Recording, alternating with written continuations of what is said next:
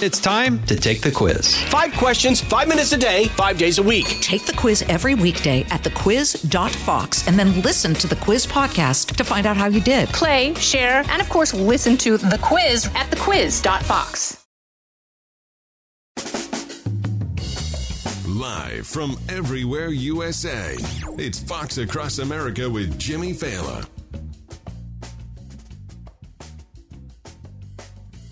From the greatest country in the world, numero uno, broadcasting from the tippy top of the world famous Fox News headquarters in New York City. It is Fox Across America with Jimmy Failla, a man who is not a complete and total scam. Everyone over in Davos, Switzerland is. That's true. That is true. And they are going the extra mile in the private jet to do as much gloom and doom fundraising as they can. Please give us money. That is pretty much the theme in Davos, and we're going to get into it in this hour as they continue to pass around the apocalyptic collection plate. 888 788 9910 if you want a piece of this bad boy. Uh, also, the phone number if you don't want a piece of this bad boy. You just want to read us the riot act and be like, you suck. Hey, you where'd you learn to broadcast? In a taxi? Actually, yes, yes, I did. Uh, but the point is, everybody's welcome on this show. You could be a Republican, you could be a Democrat. All we ask is that you don't be a. That is all. Happy Thursday, everybody. Big Thursday. I've been busy. Uh, if you've been following me on TV, like if you've seen all of my hits, this is my favorite thing in the world. I was on Fox and Friends first today at 5 in the morning. Okay, then five hours later, I was on America's Newsroom. And then an hour after that, I was on with Stuart Varney. And an hour after that, I'm on the radio with you. And inevitably, a little bit later tonight, I'll be on Kennedy on the Fox Business Network, also scheduled to be on the Sean Hannity show at 9. And my favorite thing about this schedule on Thursday, because this is like a pretty regular Thursday for me, is someone invariably will text me after my last hit of the day, like, hey, I was watching you on Fox and Friends this morning, and I was just watching you on Hannity. When do you sleep, bro? And I'm like, yo, when do you sleep? I think he's got a point. like, I appreciate your concern for me. But if you've been watching me on TV from 5 a.m. till 10 p.m. and listening to me for three hours on the radio, I'm glad, I'm flattered.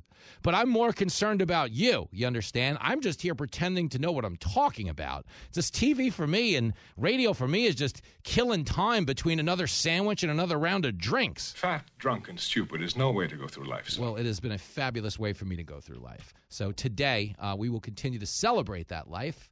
We will continue to celebrate our unique American privilege that every one of you has, no matter what your background happens to be. You live in the most tolerant and inclusive society the world has ever known. Freedom! And so Mollie Hemingway is going to be here. Uh, Bella the Ball, senior editor at The Federalist, as the crowd goes wild. And Diamond Dave Landau, nationally touring comedian, on the show as well. And you're also going to hear in the final block of the show from my man, Paul Mauro who is, of course, a former NYPD inspector. He's been out in Moscow, Idaho, covering that grim quadruple murder. Uh, Paul tonight is making his debut on the Gutfeld show at 11 o'clock. So he basically wants to stop by and get some advice on what not to wear, as I guess the I guess is the motivation to come on. He doesn't want to look like me those weird shirts that I wear. This is absolutely gross. No, gross, gross. Are you ready for it? Is Davos, Switzerland. When you're right, you're right, and you're right. Let me jump right in.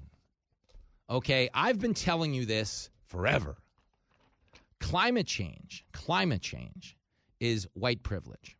It's all white liberal elites who care. Why do they care? Because they're getting loaded telling you the world is going to end. It is the political equivalent of a doomsday preacher. You know those dudes that are like, yo, the media gonna hit the earth next Tuesday. Why don't you give me all your money? I'll hold on to it. You know, the spaceship come, I'll have your money. We'll miss the media.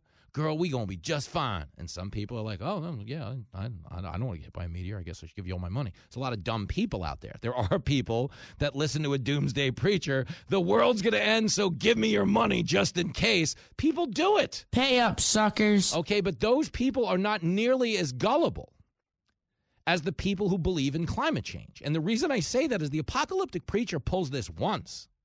World's going to end. We all going to die. And then when we don't die, he doesn't show up the next day with the collection plate.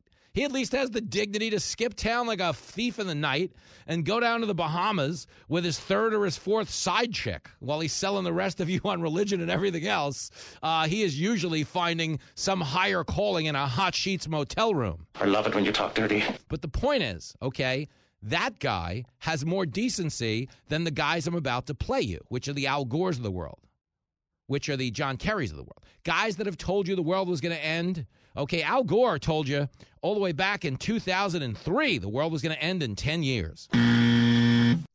Okay, if you remember, the original threat was not global warming, it was ice age. And we were told back then in 1970 the world was going to end in 10 years. Then, when the world didn't freeze, they said, "Well, actually, it's, uh, it turns out it's getting hotter, so there's the temperatures increase. You know, we better do something. It is an emergency." then it didn't get hot, and they changed from what? They changed from global warming to climate change. Climate change. Get some facts and come back and see me. The fact is, everybody pushing climate change is full of. That is all. Okay. Climate change means, oh, the weather's changing. It's different now. Yeah, it always, the weather's always changing constantly. And they have no data, no data that says man is causing this. You know, the old adage when you have the facts, pound the facts. When you have nothing, pound the table. They have been pounding the table on climate change, one gloom and doom conferences at a time before grabbing their money and skipping town on their private jets. Again, if it is an emergency, it's a climate emergency. You don't make it worse if you think it's an emergency. If guy, you know, comes up your driveway swinging a sword, it's an emergency. You call the cops. While you're waiting for the cops to get there, you don't make it worse by giving the guy a second sword or an axe or something in between. He knows what he's talking about. But that's exactly what they're doing. They're telling you it's an emergency. We've got to reduce our carbon footprint.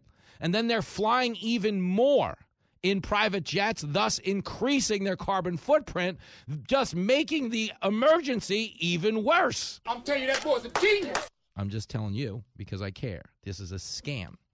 But because climate change is their number one fundraiser, they got to go big. Okay? Nobody is going to fill up the collection plate for, you know, honestly, the weather is changing and uh, we are seeing some residual effects in some corners of the world. We're not quite sure if it's man made, but we do have very, very, very modest changes. Uh, we don't quite have an understanding of what's causing them or what would fix them. Uh, no one's going to throw money into the collection plate for that.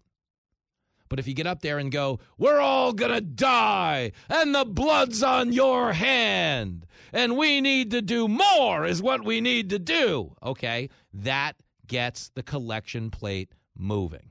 Bingo. Hence, this clip I'm about to play you from Al Gore.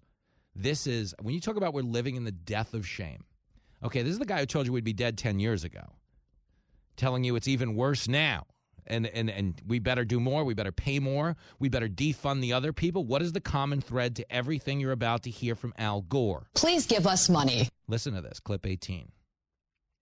Emissions are still going up. All these promises of the last few years to cut emissions, emissions are still going up. When are we going to bring these emissions down? The accumulated amount is now trapping as much extra heat as would be released by 600,000 Hiroshima class atomic bombs exploding every single day on the Earth. That's what's boiling the oceans, creating these atmospheric rivers and the rain bombs, and sucking the moisture out of the land, and creating the droughts, and melting the ice, and raising the sea level, and causing these waves of climate refugees. We cannot let the oil companies and gas companies and petrostates tell us what is permissible. You're the lowest form of life on earth. You're so ugly you could be a modern art masterpiece. Oh, you little maggot! You make me want to vomit! I mean, John, did you hear that? The heat is being released, the equivalent of 600,000 Hiroshima class atomic bombs a day. Here's a news flash, folks. If we were exploding one Hiroshima class atomic bomb a day, we'd all be dead by now. You're right. And when you're right, you're right. And you, you're always right. He wants you to believe with a straight face. We're exploding the heat of 600,000 Hiroshima bombs. And that's why it's boiling the oceans. Guys, are the oceans boiling? No. Okay, are, fish washing up on the shore fully cooked? Like, oh, is great. I don't even have to shell the lobster. It came right off. Here's a news flash. I'm just telling you because I care. The oceans aren't boiling. Okay, that is him over exaggerating the temperature of the ocean, as you would imagine, in an effort to scare enough and guilt enough rich white elites into donating more money. That's what it is. The rain bombs. What is a rain bomb? Does anybody have the answer to what a rain bomb is? The answer would be no. They give you all these terms. The bomb cyclone. That's you understand it's snowing, it's a bomb cyclone. And what is a bomb cyclone? Okay? It's snow. It's a snowstorm. Maybe it's a blizzard. But they give you these terms to get you all worked up. I'm sick and tired of all this bullshit. Why do they have to do it though? Because nobody believes it. Nobody cares. They've missed the mark on this so many times, number one. Number two, nobody sees them following their own recommendations when it comes to cutting emissions. Number three, nothing we're proposing at Davos this week, whether it's, you know, cutting back on your emissions, killing fossil fuels, or even eating bugs. They're not going to be eating bugs. You're going to be eating bugs. They don't follow any of these new rules. You understand? They're laughing their asses off at the people who follow them. They're going to fly out of Davos listening to the Beatles while the attendees are going to be eating the Beatles. They're going to be dying laughing. I told them to eat bugs for protein and they did it. Oh my goodness gracious. That's John Kerry flying out of Davos with a pile of money. And if you don't think it's all about money, if you don't think it's all about the Benjamins, I'm going to give you John Kerry's speech yesterday. See if you can find a central theme in the 50 seconds I'm about to play you of John Kerry. See if I don't know. It's I feel like I might be being conspiratorial. But in listening to this clip, I started to get the feeling, okay, that he might have some interest in raising a couple of bucks. Now, could just be me. So I want a second opinion from you. Listen to this. It's clip 19. You know, the, the State of the Union's coming up, and the president's got to, you know, and I think will, will because he believes this. We got to move this because that's the only way we keep 1.5 degrees alive.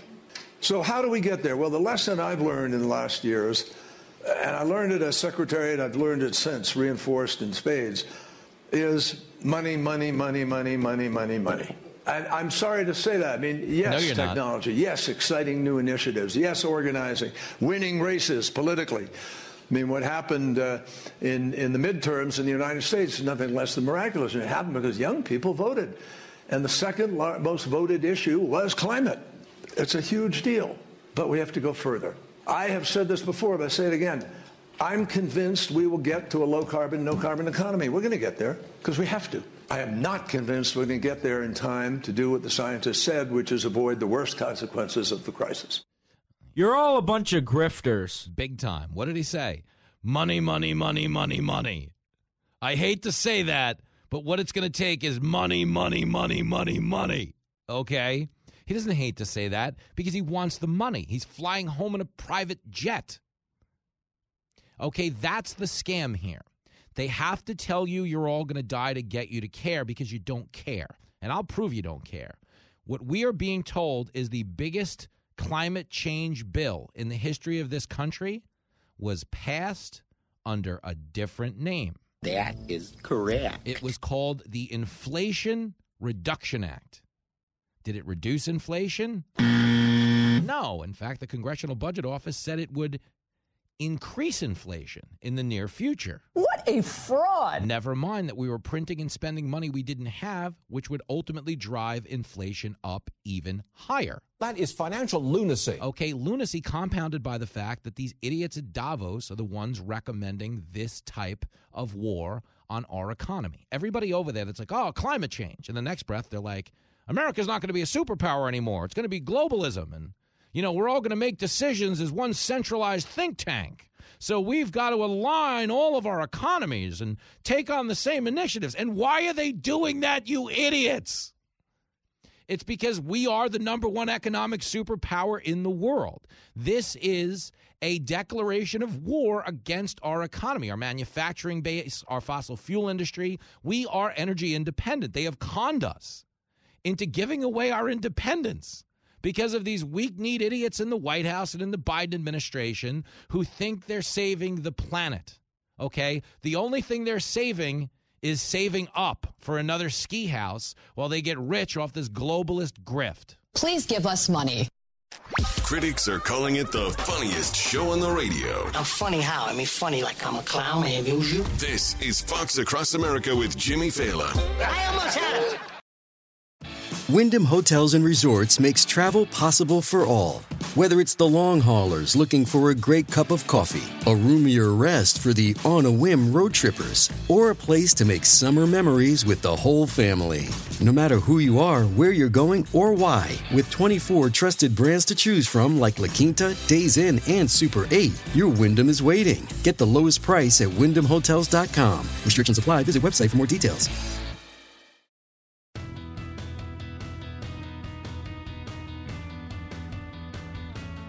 It's the rock band that's being forced on the public.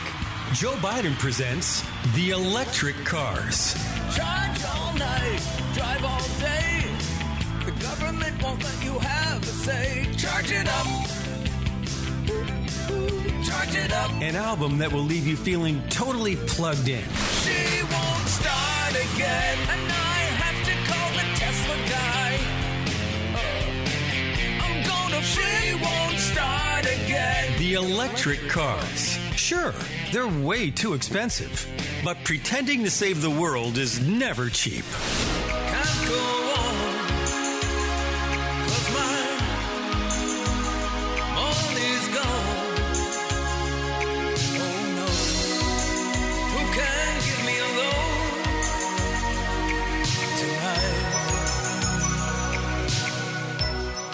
Con is on in Davos. Electric cars, eat some bugs. It's bananas. And the biggest joke of the whole thing is China, the biggest polluter in the world by a margin of five, isn't even involved, which means this is all symbolic. It's a shakedown. In the words of Bob Seger, shake down, take down, you're busted. And if you don't believe me, ask Jared. He's out in Scranton, Pennsylvania. He knows things. Jared! Jimmy, what's going on, bud? Man, uh, are you donating to the High Church of Climate Change? No, uh, oh my God, it drives me crazy, man. What a It really does. With you, you have Kamala going down Arizona Mm-hmm. for this whole like you know wind power thing. They'll eventually give energy to California. Doesn't care about the borders wide open. Mexico's in like a civil war. You know what I mean? Like they're just filtering people on in. And then I heard this thing right before your show came on from Fox News that Joe Biden's going to California to talk about weather, dude. And I was just started thinking about that poor family that got killed by that cartel that got executed with the, you know, the No, little nothing for them. the- Yeah, nothing for them. Dude, Mhm. They nobody won't. talked about. it. Doesn't No. even care. No. You know what I mean? No, an And- and actual- my area, even my area. I live it, like right outside of Scranton, in Pittston, Mm-hmm. and like right after you were on America's Newsroom, Bill Hemmer showed this board that shows where all, all the cartels are set up, right? Mm-hmm. And throughout America, and one of them was like an hour right outside where I live, dude, in Allentown, the Sinaloa cartel. And I'm and and, and I've noticed, dude, the crime around here. I've lived here most of my life. It used to be really nice. The crime has gotten so bad. It's just disgusting. It dude. is. And the Davos people Screw with. Al Gore and and John Kerry, just shut up already. You're not saving the planet, Nope. dude. You're grifting and making money, man. Making That's money. all you're doing. You get it. Well, Jared, if you want to feel better about your crime situation, you can come visit me in New York, okay? I know. You'll feel better. You'll get mugged on, but feel better. Good call, man. I really like your points. How about Jared knocking it out of the park in the leadoff position? Back after this.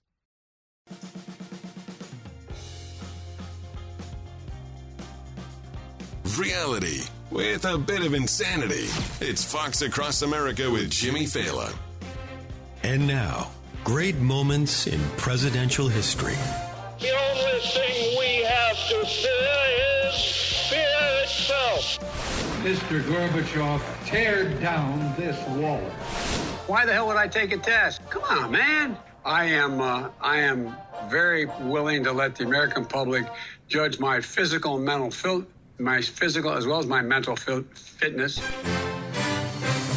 It is Fox Across America with Jimmy Failla. We've got a budget battle looming in Washington, D.C. We have just put our debt payments on hold until June the 5th. It is a mess, but part of the reason for the struggle is we disagree over spending limits. We disagree over whether or not we should be decimating our economy to placate the far left. They're crazy. Not only are they crazy, but they don't understand the industries they're trying to regulate. You've heard me make this point a thousand times about our own domestic energy production.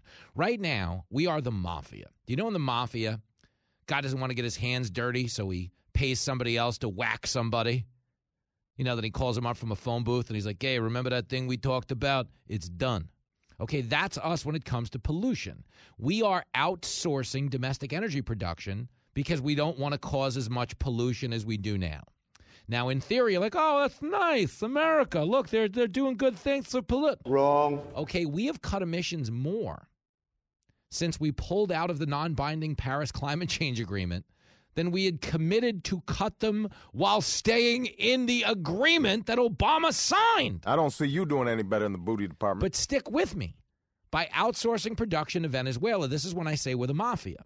Okay, we're making somebody else do the dirty work for us. Venezuela burns fuel far filthier than we do. We are 42% cleaner than any other na- uh, nation that's producing it for us. Do you understand? So we're causing more pollution by outsourcing it to them.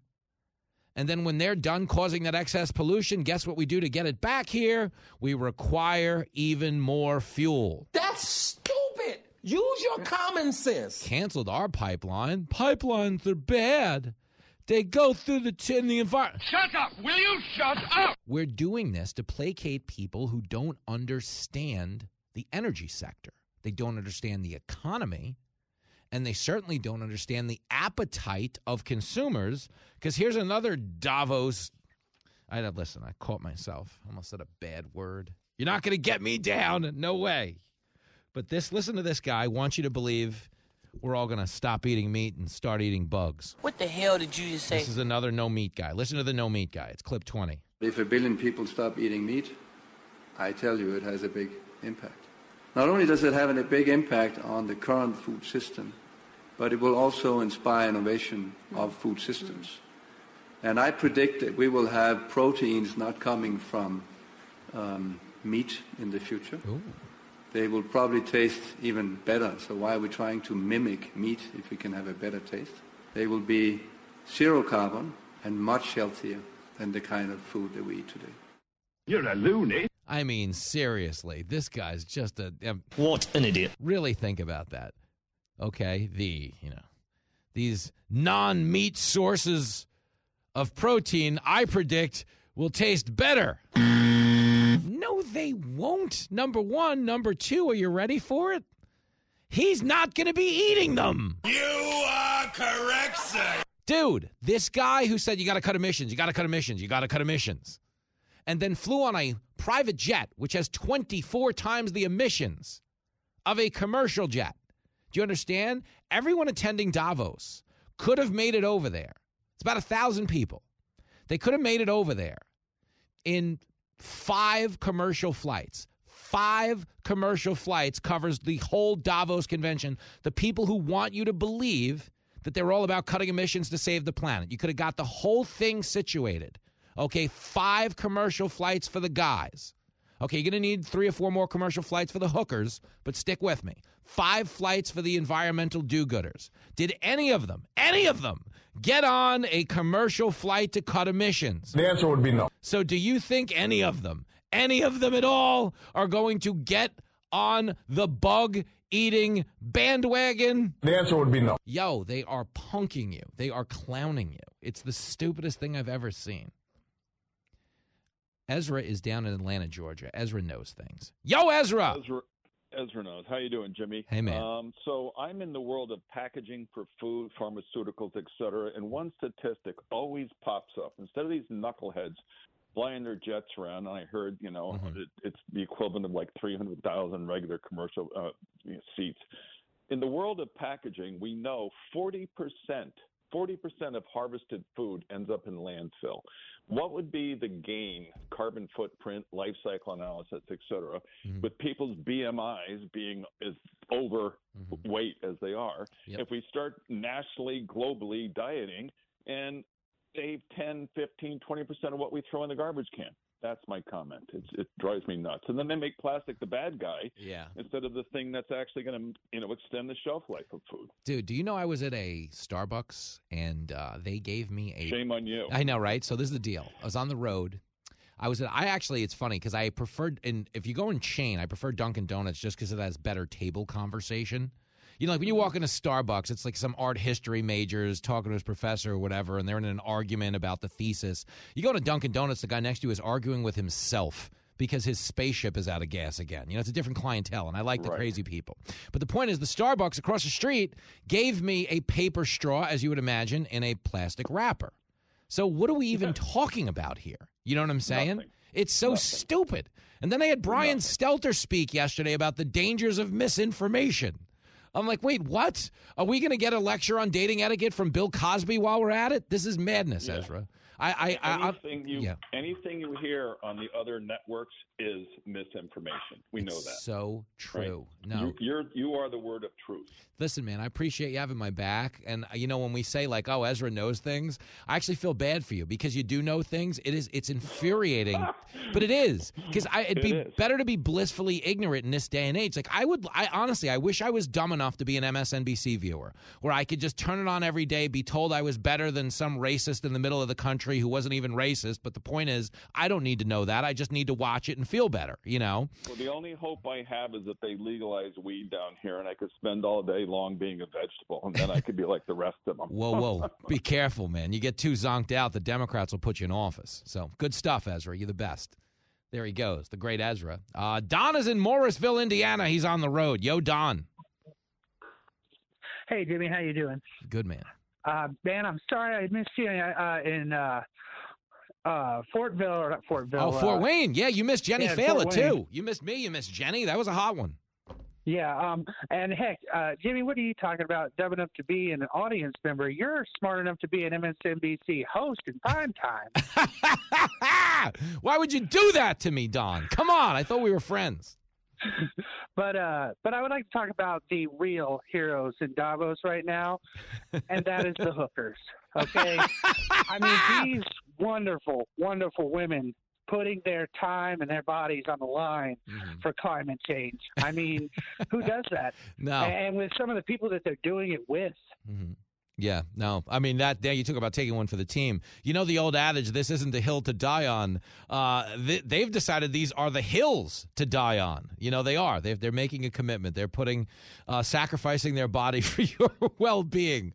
Don, uh, I can talk to you about this all day, but we have an FCC license to protect. So thank you for the brilliant analysis.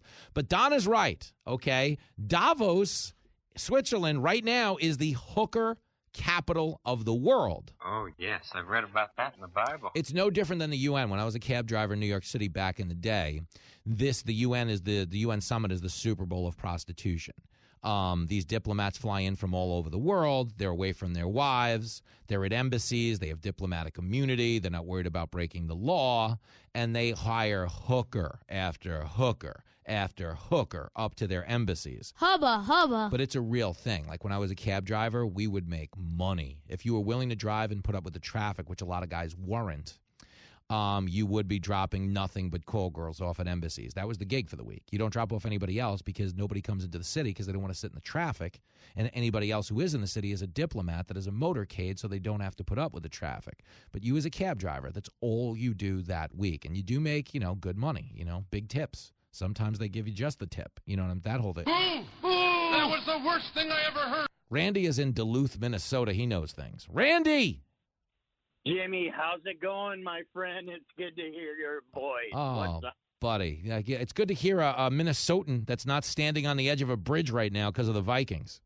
Absolutely, yeah. I I about lost my marbles on that last play, Jimmy. Yeah, Mm. maybe you can uh, address that to the audience. What? Are you telling me the refs wanted to get the Giants into the next round? Is that the accusation here? No, um, uh, you know, I'm just saying, Jimmy. Blown call. I mean, the Minnesota fans weren't chucking beers like the Eagles will be here. you know, the Eagles are passionate. They're not only are they chucking beers; these are twenty-two dollar beers they're throwing.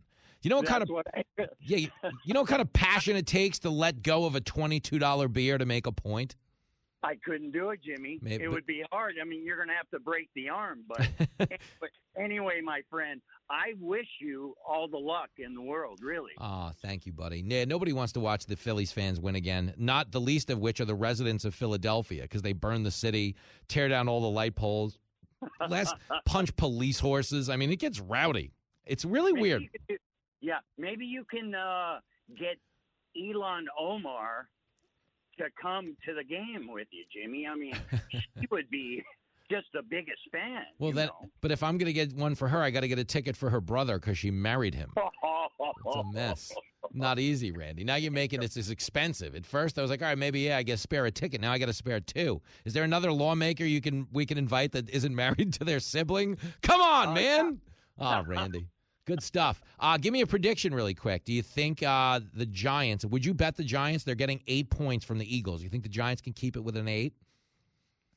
I, you know, I'll go for the under, Jimmy. Okay. Yeah, you know, All right. you like that. You like that under stuff, Jimmy. So I respect you, buddy. I Oh, love listening to you on the radio every day. Oh, you're the best, man. Thanks for being a part of the show. We'll do it again, Randy. Go Vikings. There you go. I gave him a go Vikings because who the hell else is gonna? But Randy's a great guy. He says he's rooting for the Giants. You have to be. If you own property in the greater Philadelphia area, you're pretty much rooting for the Giants. Like people who live in that area, South Jersey, all of our WPHT listeners in Philly, uh, I would imagine a lot of them are quietly rooting for the Giants. I actually I don't know what's worse because some teams I've never understood the phenomenon. Some teams riot when they win, which doesn't make sense to me.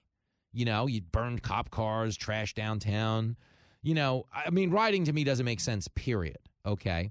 Uh, but the point is, the teams that riot when they lose out of frustration, maybe, I don't know, I get it, but I don't get rioting when you win. You know what I'm saying? Uh, and, and to be clear, you don't have to wait for the Super Bowl or the playoffs to have an excuse to riot. Just wait till the Democrats have a, a verdict come in they don't agree with or something goes on in the court of public opinion. They'll burn it right down for you. I mean, we watched that in the summer of 2020. They were like, you got to stay home, COVID. Can't go to church, COVID. Can't go to school, COVID. Can't go to a funeral, COVID. Can't go visit somebody in the hospital, COVID. Can't go to work, COVID. Oh, what's that? You're looting a Nike store? Come on down. Oh, it's such a scam, is what it is. Uh, one more clip I got to play you, though. We're talking about all this Davos stuff. And I just, I, I harp on this because it's a thousand people that are over on the other end of the world, but they are the global elites. They have gazillions of dollars. A lot of them are people like John Kerry and Al Gore who wanted to be president, couldn't get the presidency. So they're trying to accumulate power in other ways by controlling the lives of everybody what you eat, how you travel, where you shop. Okay, they're trying to phase out individual car ownership in parts of the world right now pretty actively because they want everybody to invest in mass transit because it's safer and it's cleaner. Is it cleaner though? I got to be honest. Is it safer? I got to be honest. The answer is no. Okay, have you ever ridden the New York City subway? It's basically it's it's a public toilet for 275. They charge you 275. Congratulations. Welcome to the toilet. It's a moving toilet. That's what it is. And every once in a while some lunatic comes through the door trying to stab you with a screwdriver. I wish I was kidding. Uh, the things I have seen on the subway would shock the conscience. I've also seen some of the funniest racism ever. So, right now, really quickly, if you ride the one line, when Jenny and I conceived of Lincoln Failla, we lived on 101st and Broadway. Um, we lived on 101st and Broadway when we lived in the city, and then eventually we moved uptown to 102nd and Broadway. We moved the block up. You are so dumb. You are really dumb. For real. But the point is, we did move up one block ultimately. Uh, but there is a mariachi band on the one train that has been riding the one train uh, for about 25 years. And they play mariachi music and pass around a hat and people give them money and it's like feel good. You're on your way to work and all of a sudden you hear ah, da, da, da, the trumpets and the guitar and it's great. Everybody loves it. It's actually really great. I've actually driven the three specific guys that do it in my cab once and saw them get in a fight on Cinco de Mayo and it was the funniest thing in the world. I saw a guy get beat with a trumpet through the partition of a taxi because one of them was in the front, two of them were in the back. It's actually epic. At one point I had someone else's sombrero on. It was great. I'm probably in trouble for cultural appropriation, but you know what? Sometimes you got to lean in. Uh, point being, that mariachi band that I've seen on the one train every day for 25 years, there's now white people wearing masks that tip them, but take the mask off and go, I think it's terrible what Ron DeSantis did to you Mexicans. It's awful. because their assumption is if they're in New York City and they're playing mariachi, the lib- the liberal left of the Upper West Side of Manhattan just assume you came here illegally and you've been relocated by Ron DeSantis. And it's so funny, but that's who these people are. The ones preaching tolerance and inclusion are the racists. They don't know anything about the cultures they purport to protect because they don't ever interact with them. That's the point. And it's no different than the climate change crowd. They want to regulate an industry they know nothing, and I mean less than nothing about. And I'm out here in the real world and I know what's right or wrong or bullshit. You're riding around with America's cabbie. Taxi! Taxi! You're hanging out with Jimmy Failla on Fox Across America.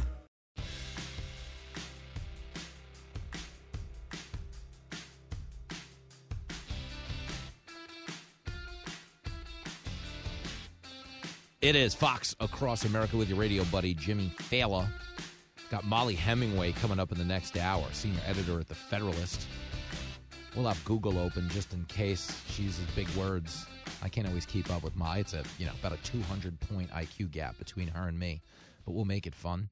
And uh, Diamond Dave Landau joins us as he does every Thursday for a little State of the Union, and of course Paul Mauro going to close it out today because Mauro is on Gutfeld tonight, uh, getting uh, into the chair, getting into the ring with the number one host in all of late night, Greg Gutfeld. Uh, that's going to be a banger, and Paul and I will have a little chit chat. I'll give you a little behind the scenes on how you make it through your first late night appearance. Um, here's the thing what you won't make it through is more race baiting from Joy Reid, and we're going to have to get into some of that in the next hour. We're also going to give you an update on Joe Biden's document scandal because it has spilled all over, all over the state of Delaware right now. It is a mess. Uh oh, I'm in trouble. And Karine Jean Pierre got back out to the podium yesterday. And uh, basically, the press had one word of advice for her. It was, Girl, please stop talking right now. she was terrible. And again, I'm like, I'm the guy who roots for the country. Like when I say, oh, she did a bad job, I'm not happy. I don't, you know, if the country sucks, country sucks. I don't, I wouldn't be happy if it sucked, but Republicans were in charge. Okay, my issue is not the Democrats are in charge, it's that they're terrible at the gig. Live from everywhere USA, it's Fox Across America with Jimmy Failla. Here we go. Here we go. Back in action for a big hour of Fox Across America. Dare I say, an embarrassment of radio riches. Mollie Hemingway, the senior editor at The Federalist, stops by to give a grade to the White House reaction to the Biden document scandal. You gotta do better than that. Pretty much the reaction she has had on Twitter. We'll see if she has measured that, changed it, or adjusted it at all based on the latest revelations from one Karine Jean Pierre, who uh, stepped up to the podium yesterday looking to strike out the side, maybe overwhelm the hitters with a first pitch fastball. Well, lo and behold, Just a bit outside. He tried the corner and missed. she was all over the place yesterday. It's a rough one. And what's going on, and I just want to be clear about this, is Karine Jean Pierre is now doing a job she didn't sign up for. Okay, she signed up to be a diversity hire, and I wish her no ill will. I am not saying she's a bad person. I don't like her. Uh, you know, I don't keep her in my prayers. What I'm trying to send like good vibes into the universe.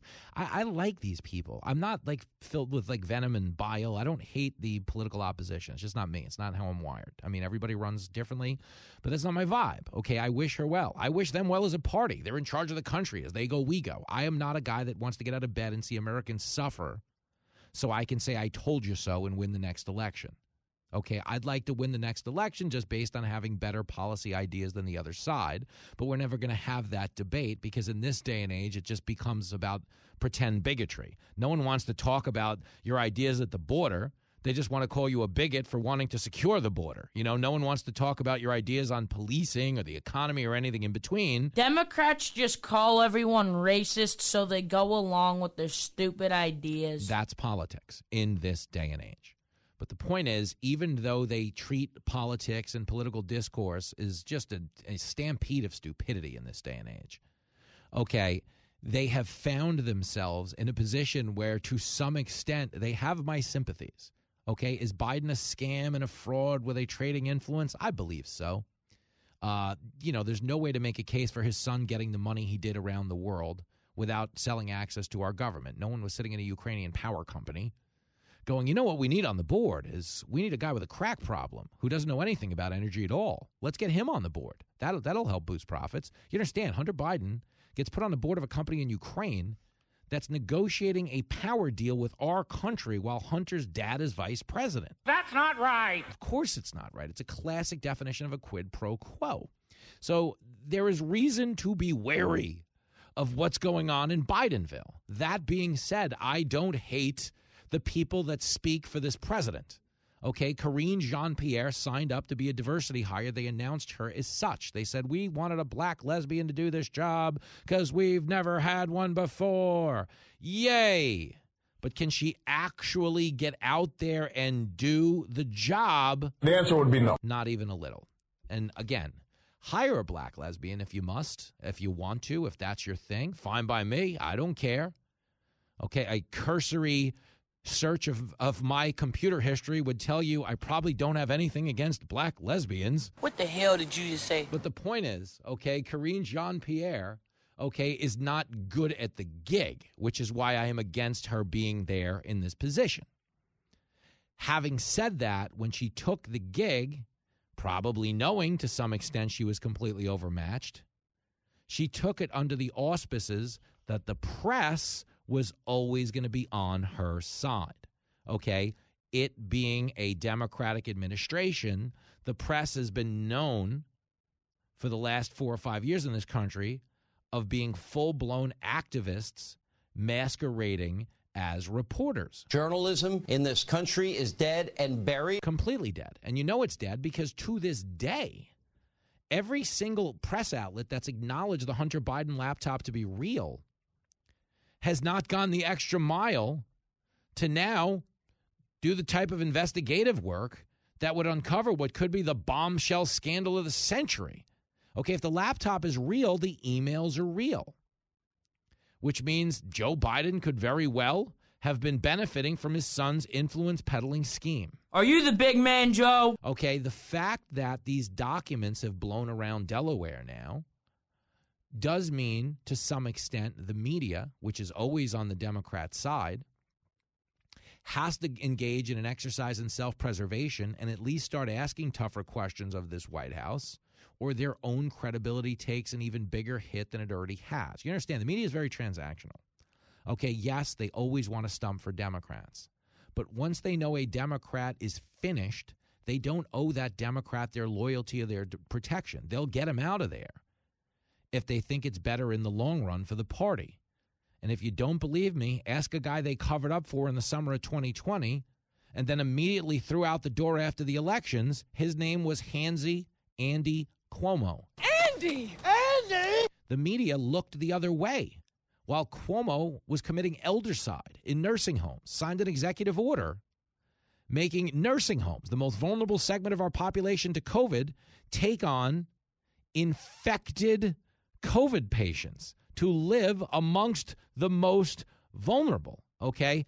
Idiotic by any means. But the media was fine with them doing it because in the summer of 2020, they built up Cuomo as a means of tearing down Trump. The minute the election was over, the last thing they wanted to do was revisit their fa- the fact that they were helping him cover up and get a book deal and win an Emmy. So they took him out on the grounds that his office etiquette, let's be honest, wasn't exactly the best with his female coworkers. You ever seen a grown man naked? They're willing to do that to Biden just the same because they realize he's damaged goods. He's done. The party, he's historically unpopular within his party. And, you know, the midterms might have been a better sign for his fortunes than anyone expected. But the fact remains he's still going to be 82 when he starts his next term. So if the Republicans nominate anyone under the age of 100, Biden's going to have a really hard time winning because Biden is not, you know, a young 82. He's a he's an old 133. You know, when you hear him get in front of a microphone. But here is Karine Jean Pierre, who signed up for this gig thinking the reporters would always have her back. But now she finds herself in a position where they don't necessarily have her back. So here is Peter Alexander from NBC, of all places, asking her about dodging questions. Okay, I've got a few montages. Let's even start with a montage. It's clip one. Help us understand, given the frequency with which President Biden works in Delaware, what is the case against having visitor logs for his house? So I'm I am going to refer you to my White, the White House counsel. I am going to refer you to Department of Just uh, Department of Justice. I would refer you to Department of Justice, and any questions that you may have of us, I would refer you to my colleagues at the White House uh, uh, counsel's office. No, you would have to go to the Department of Justice, and I would refer you to the Department of Justice. Don't change the subject. Just answer the question. So her plan now is just, you know, you got to ask the Department of Justice. Okay, this is the pivot line they've come at now. They don't want to talk about this because their messaging has been so all over the map. You know, if you remember, we were originally told we found papers at the University of Pennsylvania. They're the only ones. The next day they were like, all right, well, we found some in Biden's garage. They're the only ones. The next day they were like, all right, there was some more in the house. They're the only ones. Okay, do you understand? The messaging has been so horrific, they've just decided now you get no more messaging. And people are fed up. So here is Peter Alexander at NBC giving Karine Jean Pierre the business. It's clip two. We've all reached out to the Department of Justice. A law enforcement official tells NBC News the Justice Department has not told the White House that it cannot talk about the facts underlying the special counsel investigation into classified documents. So, trusting you've received that same information, understanding the desire to be prudent, then why why can't you speak about the underlying facts? We've been very clear when it comes to even underlying facts, when it comes to specifics, when it comes to something that is under the purview, that is that the Department of Justice is looking at, especially legal matters, investigations, we do not comment from here, Peter. This is total crap. And why is it total crap, as a young Lincoln Failla just said? Because the Department of Justice flat out told the media that the White House can talk about anything it wants if it wants to. Oh, wow! So when she gets out there and she's like, oh, wait, you know, I just refer you to the Department of Justice. We can't talk even with the underlying facts. Stop lying to us. She's lying to us. And the media is, I got to be honest, apoplectic because they do see some blood in the water with this administration. You know, everybody loves a winner. Success has a thousand fathers, failure is an orphan. Joe Biden is going in the direction of a failure now. He was popular again after the midterms. The Democrats did a lot better at turning out the vote than anyone ever imagined, including themselves.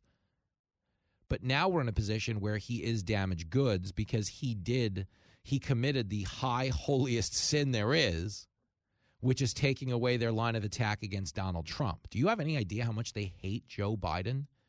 They thought they had Trump dead to rights again. You understand? Trump is Batman. Remember the old Batman series where every time, you know, they'd go to commercial, Batman would be on the wheel of death, chained up. There was a fire burning. He was heading into the fire.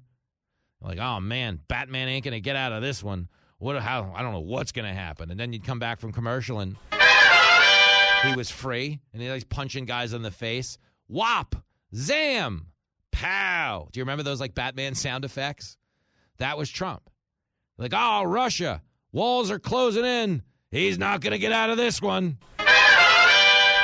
then they were like, oh, he, ho ho, tax returns. He's going to jail. Life in prison. How's he going to? Okay. Remember the Atlantic? Ah, oh, he slandered the dead veterans. They're going to tar him and feather for this one. And then everybody that was in the room that the day of the alleged report, they went on record as saying it didn't happen, so. then it was like, do you remember this one? Oh, the Ukrainian impeachment. He's going down now. No more Trump. Understand? Are you following a theme here? Then it was the second impeachment. By the end of this impeachment, he'll be barred from office for life. and then what did they do? Classified documents. This guy mishandled classified documents. Anyone who mishandles classified documents should die in prison and be barred from office. And just when they thought they had him, Joe Biden commits the unthinkable and does the same frickin' thing.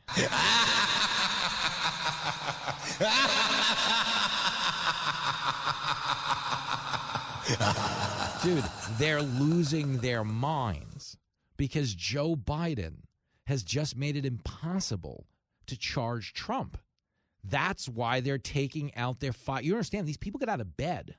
They live and breathe. They really hate Donald Trump. I know people listening to the show right now that dislike him, don't like his personality, his tweets, or whatever. Well, that's bad news because he's coming back to Twitter, by the way. But the point is, I don't know that you're capable of disliking anyone on the level that they dislike Trump. You see, Trump was one of them. Trump was in the media. He was on NBC. He had the highest rated late night show in, uh, not late night show, he had the highest rated reality show in, in the world. He did 14 seasons of The Apprentice. He was going on Barbara Walters all the time. He was a guy that used to go on The View all the The View was awful. Maybe so. Back when Howard Stern used to call himself the king of all media. You know, Howard now, you know, whining so much he's really just the Prince Harry of all media. But the point is, Donald Trump was a part of polite society. He was on NBC. He was hosting SNL. Okay, so when he became president and became so omnipotent and dwarfed all these other media celebrities, they really hated him for it. And they really believed their own garbage. Like when they were calling him a white supremacist and literally Hitler and everything in between, I'm like, yo, dude, you guys just worked with him for 14 years. You put him on TV every night for 14 years. If he was literally Hitler, you just aided the rise of Hitler. But the truth is, they didn't believe he was Hitler. But they learned to hate him and listen to so much bile directed towards him that they eventually emotionally accepted it as true. And now they really do, you know, walk around believing their own BS. I was in Washington for the White House Correspondents' Dinner. They were patting themselves on the back for their coverage of the Russia collusion situation, patting themselves on the back, taking a victory lap for a scandal that turned out to be completely fabricated. That was embarrassing. It was embarrassing to you. It was embarrassing to me, but it wasn't embarrassing to them because they are so blinded by their their hatred of Trump that it's denying them the self-awareness that would otherwise tell them they look crazy to the rest of us. So even now as they start to turn on Karine Jean-Pierre, they think it's because she's not answering questions or the DOJ advised her that she could, but she's lying to them, or, you know, Biden hasn't been as forthright with his messaging. But I'll give it to you really quickly. It'll take me two seconds to sum it up. The reason they've turned on the Bidens, the reason they've turned on the administration, the reason they've turned on their favorite diversity hire in the world is because of the Bidens. They're about to watch another episode of Batman that ends like this.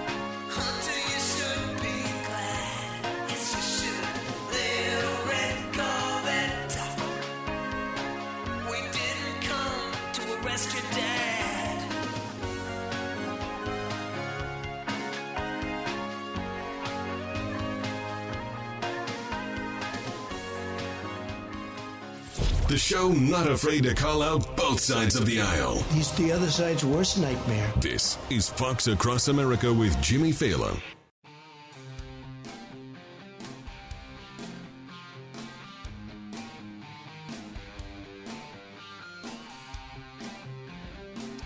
Fox Across America, living it up on a big Thursday episode of the show. Dig this one. Mollie Hemingway around the corner. We've been walking you through the reaction to Karine Jean Pierre at the White House, trying to put this whole document scandal to bed. Uh, Symone Sanders at MSNBC. She tried convincing people, ah, it's a waste of time. Here it is. It's clip 10. Look, I think that uh, this is something. This is not new, right? Uh, when President Biden was a candidate running for uh, the presidency, this is something that Republicans tried to rally around. I think it's important to remember that Hunter Biden is a private citizen. He is not on a government payroll. Uh, he does not work for his father in any capacity, whether private or government. It's just his son. I mean, shut up, fool. I mean, just. Well, that's the dumbest thing I've heard of. Seriously. Get out of here and take your mother with you. Okay. When President Biden was running for president, this is something Republicans tried to rally around. Yeah, why? Because not because the kid did something, but because we are being told that the kid gave the money to the dad. Do you get it? It's not about the kid and whether or not he worked in government. It's about whether or not the guy who was in government was getting a 10% kickback for selling influence C's. Are you the big man, Joe? According to Hunter's business partners, the answer is yes. We'll discuss with Mollie Hemingway.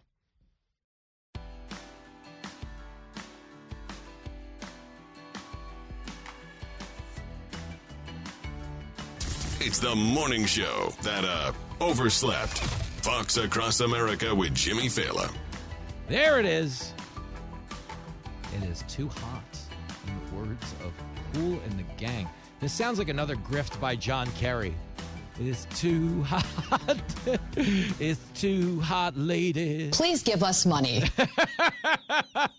Girl, you know it's too hot. Please give us money. What they are doing over in Davos right now, it's apocalyptic preachers. The world's going to end. You see, nobody donates I think it's, you know, weather's changing a little bit. No one's, you know, diving into the collection plate with that kind of rhetoric. So you got to tell them the rain bombs and the ocean is boiling. And then they're like, oh, the ocean's boiling. Pay up, suckers. And they always do. Uh, joining us now on the show, though, a woman who, so far as I know, is not donating to John Kerry's fuel fund for his private jet. She's a senior editor at The Federalist, author of Rigged, which is, I, I dare I say, the book of the year in any year. Uh, how the media, big tech, and Democrats seized our elections. The bell of the ball, Mollie Hemingway in the house. Hey, girl. Great to be here with you. Are you donating to Davos? Be honest with my audience. I'm not. I do. I did watch some reporters harassing like the Pfizer CEO yesterday yeah. at Davos, and I was like, I should have done that. I should have gotten a trip to Davos, and I could trail people around and ask them tough questions in a very scenic location. Yeah. you know, it's funny. I, Bill Hemmer today he was like, man, I wish I was there so I could like crash this and, and, and you know, kind of put the bite on him and ask him real questions. You know what I would like to do, Mollie? Um, I would like to go over as like a Borat. I fear to know what. How oh, you stop it? That's funny. I would like to go over as like a Borat and pretend to be one of them, like infiltrate the ranks yeah. and see what they would agree to. Because as you know, they would agree to just about anything. If I was like, we, you know, if we banned white people, there'd be no more carbon emissions. Uh, half the people would be white and they'd say yes. I like how they seriously all seem like the bad guy in a James Bond film. like every single one of them could be cast in that, and you would be like, "That I buy it." Yep. They seem like they've got really bad authoritarian ideas uh-huh. about what to do with the world, and yet they're all doing it openly for everybody to see. Yep. Except they're all drinking and partying with hookers, so it's not 007, it's point 007. That's like... that's great, and that's the best thing they're doing. And if they did more of that, and less of trying to control people's lives, we'd all be better off. Thank you so much. I so agree. 007 and 7. We're going to run this thing right into the ground. 007 and 7. That's not bad either. Come on, Mollie. We're hot. I like it. It's good. I, it's good. We got a sketch comedy troupe here. Um, no better sketch comedy than the one taking place at the White House. So I wanted to run this by you. Uh, I feel like Karine Jean Pierre is always a little overmatched, and I don't wish her any personal animus. Uh, but I also feel simultaneously like they're making her job infinitely harder because they're either not updating her, uh, you know, or whatever they're giving her is garbage. Do you feel like the DOJ is kind of doing her dirty and making her their fall guy? Oh my goodness. It, Karine Jean Pierre is the worst press secretary I have ever seen. It is embarrassing to watch her. She is so bad. Uh-huh. But yeah, there's something kind of abusive about the fact that I would say the Biden administration yes, that's who it is. is having her out there and she oh, she's bad on a good day. She has a very friendly audience. She mm-hmm. has very friendly reporters. They're never going to be particularly tough with her, and she's still incompetent and incoherent. Mm-hmm. But on an actual tricky situation like this one, you need to be you need to have someone who's much brighter, much savvier, and it's embarrassing. And I'm actually angry. I think it's not her fault that she is who she is, and they should be helping protect her by not having her out there. Oh, it's so true. Uh, we're talking to Mollie Hemingway, senior editor at the Federalist. I it, my my hope is when you watch things like this crater, it would bring back some type of renewed push for a meritocracy.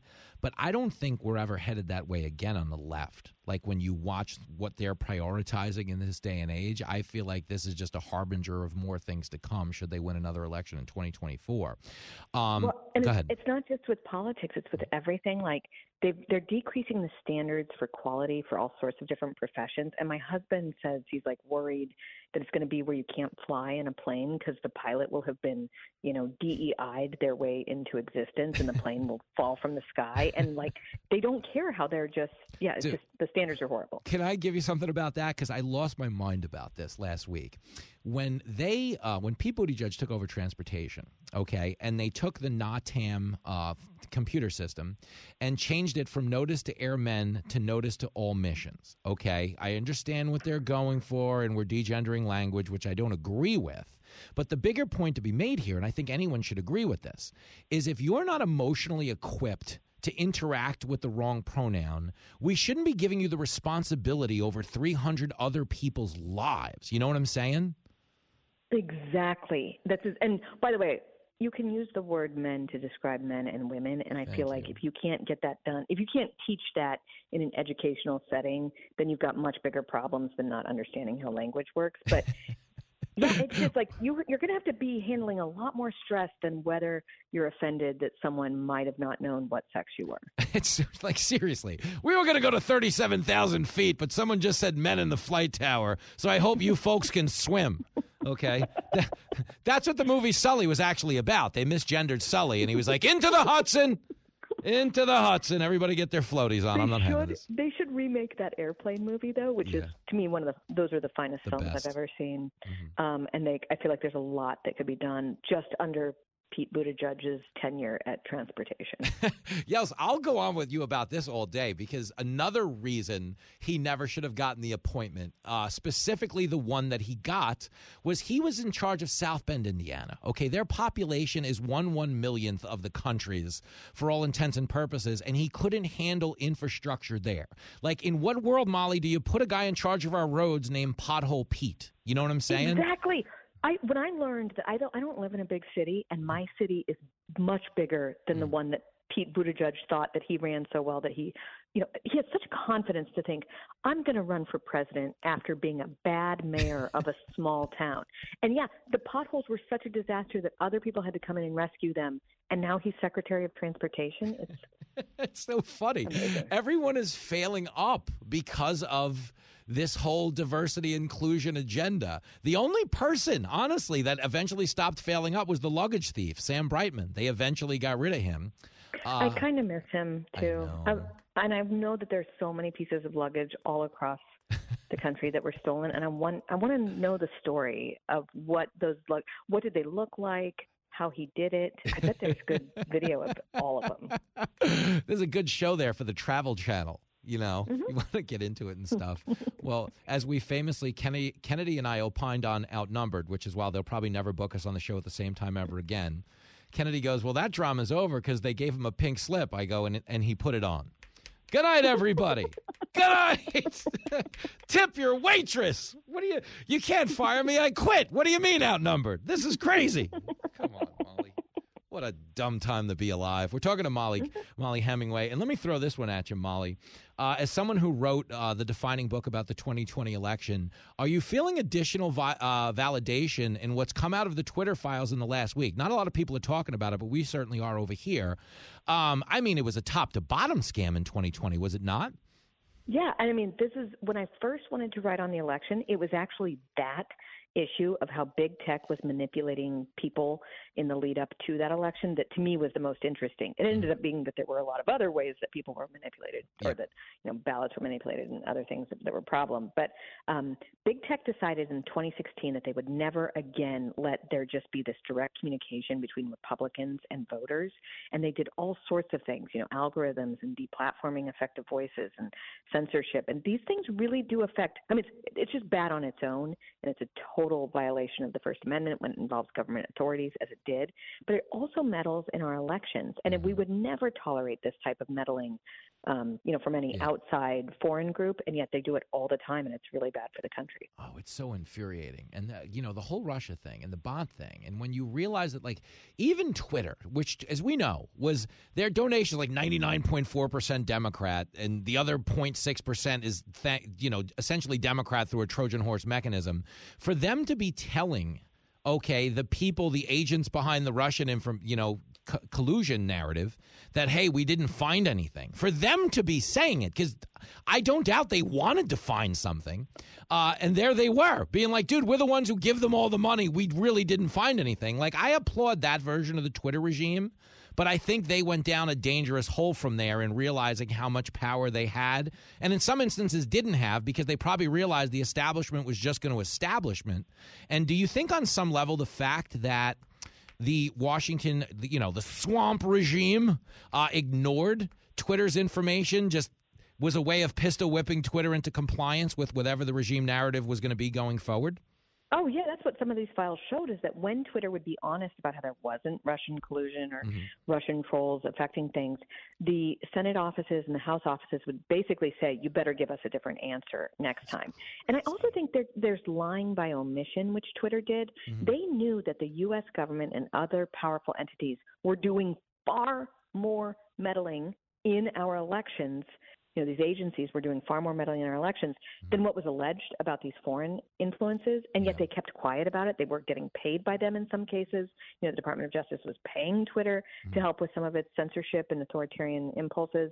So they don't get a, you know, yeah, they were good on being honest about how there weren't Russian trolls that were, um, you know, feeding different stories, but they weren't honest about how much government, U.S. government meddling there was, and they were actually profiting from it. Yeah, that part is it's so sick. And unfortunately, the way it's been rolled out, like I believe me, I'm thrilled that Elon Musk is, you know, sunlight is the best disinfectant and is highlighting all of these abuses.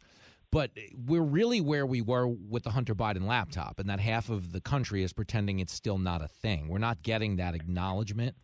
And that's the part that really does drive me crazy. Is Well- go ahead. So sorry, it's for the same reason too, because the, it implicates the U.S. media in their roles in harming the country. Mm-hmm. They don't want to be honest about the Hunter Biden laptop because they were the ones pushing the lie that it wasn't real. Yep. They don't want to be honest about Russia collusion because they were the ones who were running that whole conspiracy theory.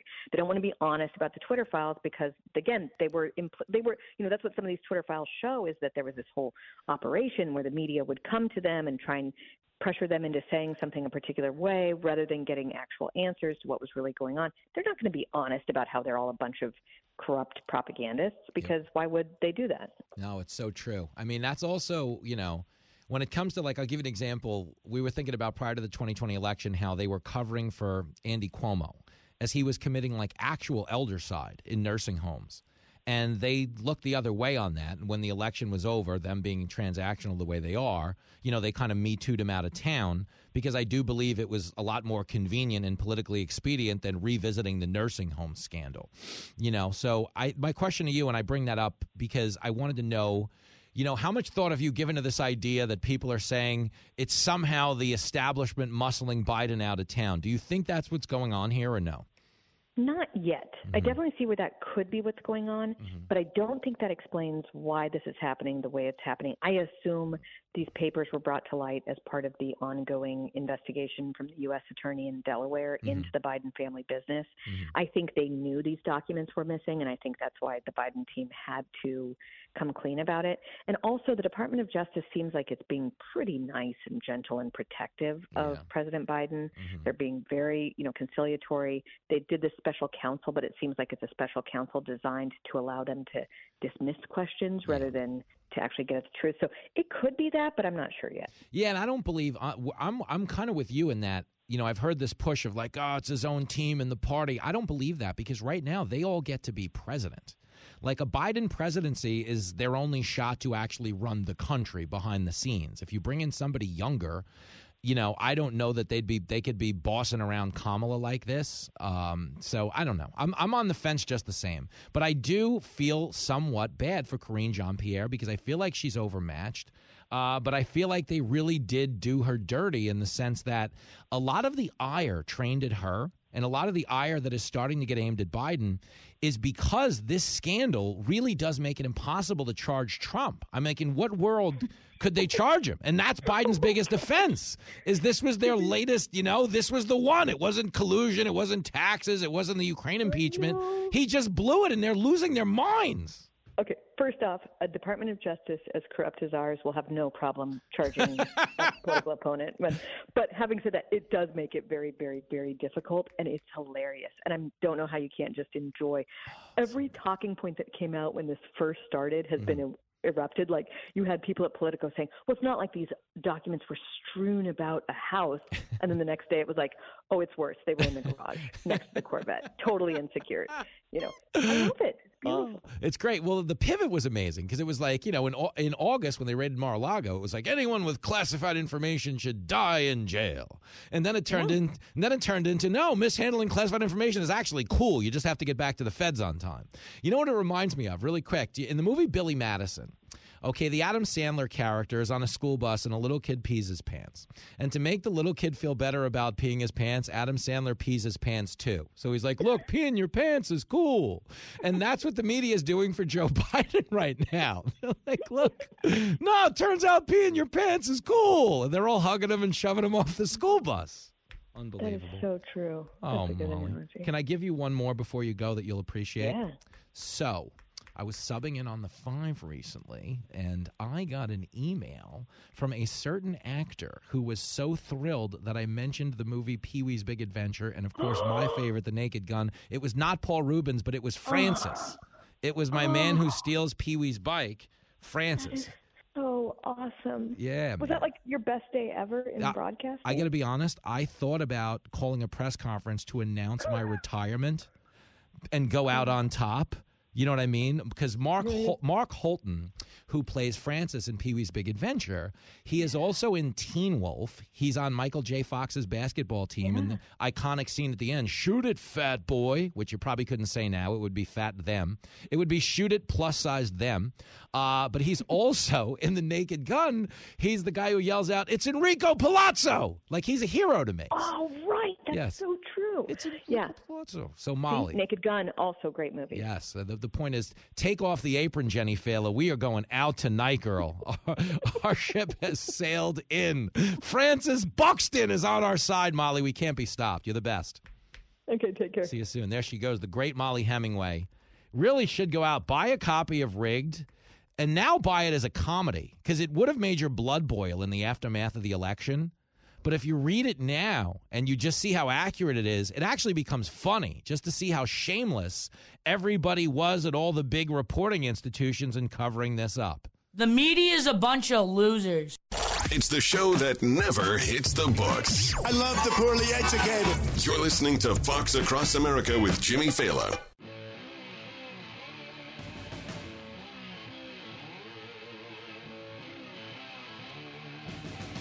It is Fox Across America with Jimmy Failla and hockey. The NHL dropping the gloves over a pride promotion. NFL, NFL, NHL, National Hockey League was uh, trying to do a little promotion out in Philadelphia and have a pride event where the players would wear pride uniforms and tape up their hockey sticks. Uh, one player said, Hey, respect the gay community. Everybody can have their own agenda, but I'm not doing it. To which the mob replied, He should be behind bars. We're going to discuss what I consider to be. I mean, you. T- I I always say like it's a race to the bottom, but this one, I mean, Diamond Dave Landau is coming by. He's a comic. We're probably going to offend half the country with what we have to say about it, but we're going to offend you for good reason. What's going on right now with these shallow, symbolic corporate gestures in sports, where people don't show up to celebrate their sexual orientation. They show up to watch a frickin' game. That's true. That is true. Live from everywhere USA, it's Fox Across America with Jimmy Failla. Jimmy, there he is, back in action. Big third hour coming up on Fox Across America, an audio safe space for cool people where you can say what you want, believe what you want, vote for whoever the hell you want. We I don't care where you come from. I don't care what color you are. I don't care how smart you are. I don't care how dumb you are. we don't care on this show. It's a talk show, not an activist. That takes energy. I don't have energy. Would you look at me? That boy is a P-I-G pig. No, no. Yes, I'm a conservative. Uh, but I'm, you know, I'm not here to steer your vote. I'm just here to make you root for the country and recognize your unique American privilege. So you can be a Republican on my show, you be a Democrat. I don't care. Just don't be a. That's what we say every hour. Every hour. It's the only rule. Okay. And uh, if you stick around for the entirety of this hour, uh, you will be rewarded for your efforts. Diamond Dave Landau, nationally touring comedian, is going to be joining us at the halfway point.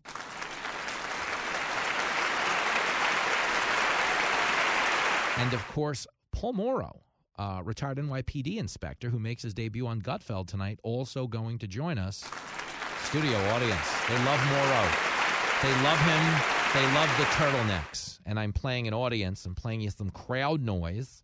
Because if you know anything about me, uh, one of my favorite things in the world is to go to live sporting events. I grew up in a big sporting house. Uh, we had, uh, as kids, you know, my dad was a cop in Nassau County. Uh, I was born into uh, a Yankee house where you rooted for the Yankees no matter what. You know, they say like baseball is like religion. Your parents pick it for you. Well, my parents raised me Yankee.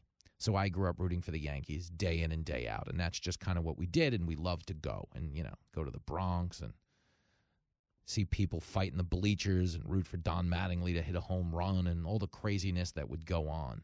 Uh, and when you were at a ball game, you know, it traditionally began with the national anthem, and oh, we're so grateful for the privilege we have of living in this country and taking in a ball game and putting our political differences aside. Going to the ball game is a great form of escapism.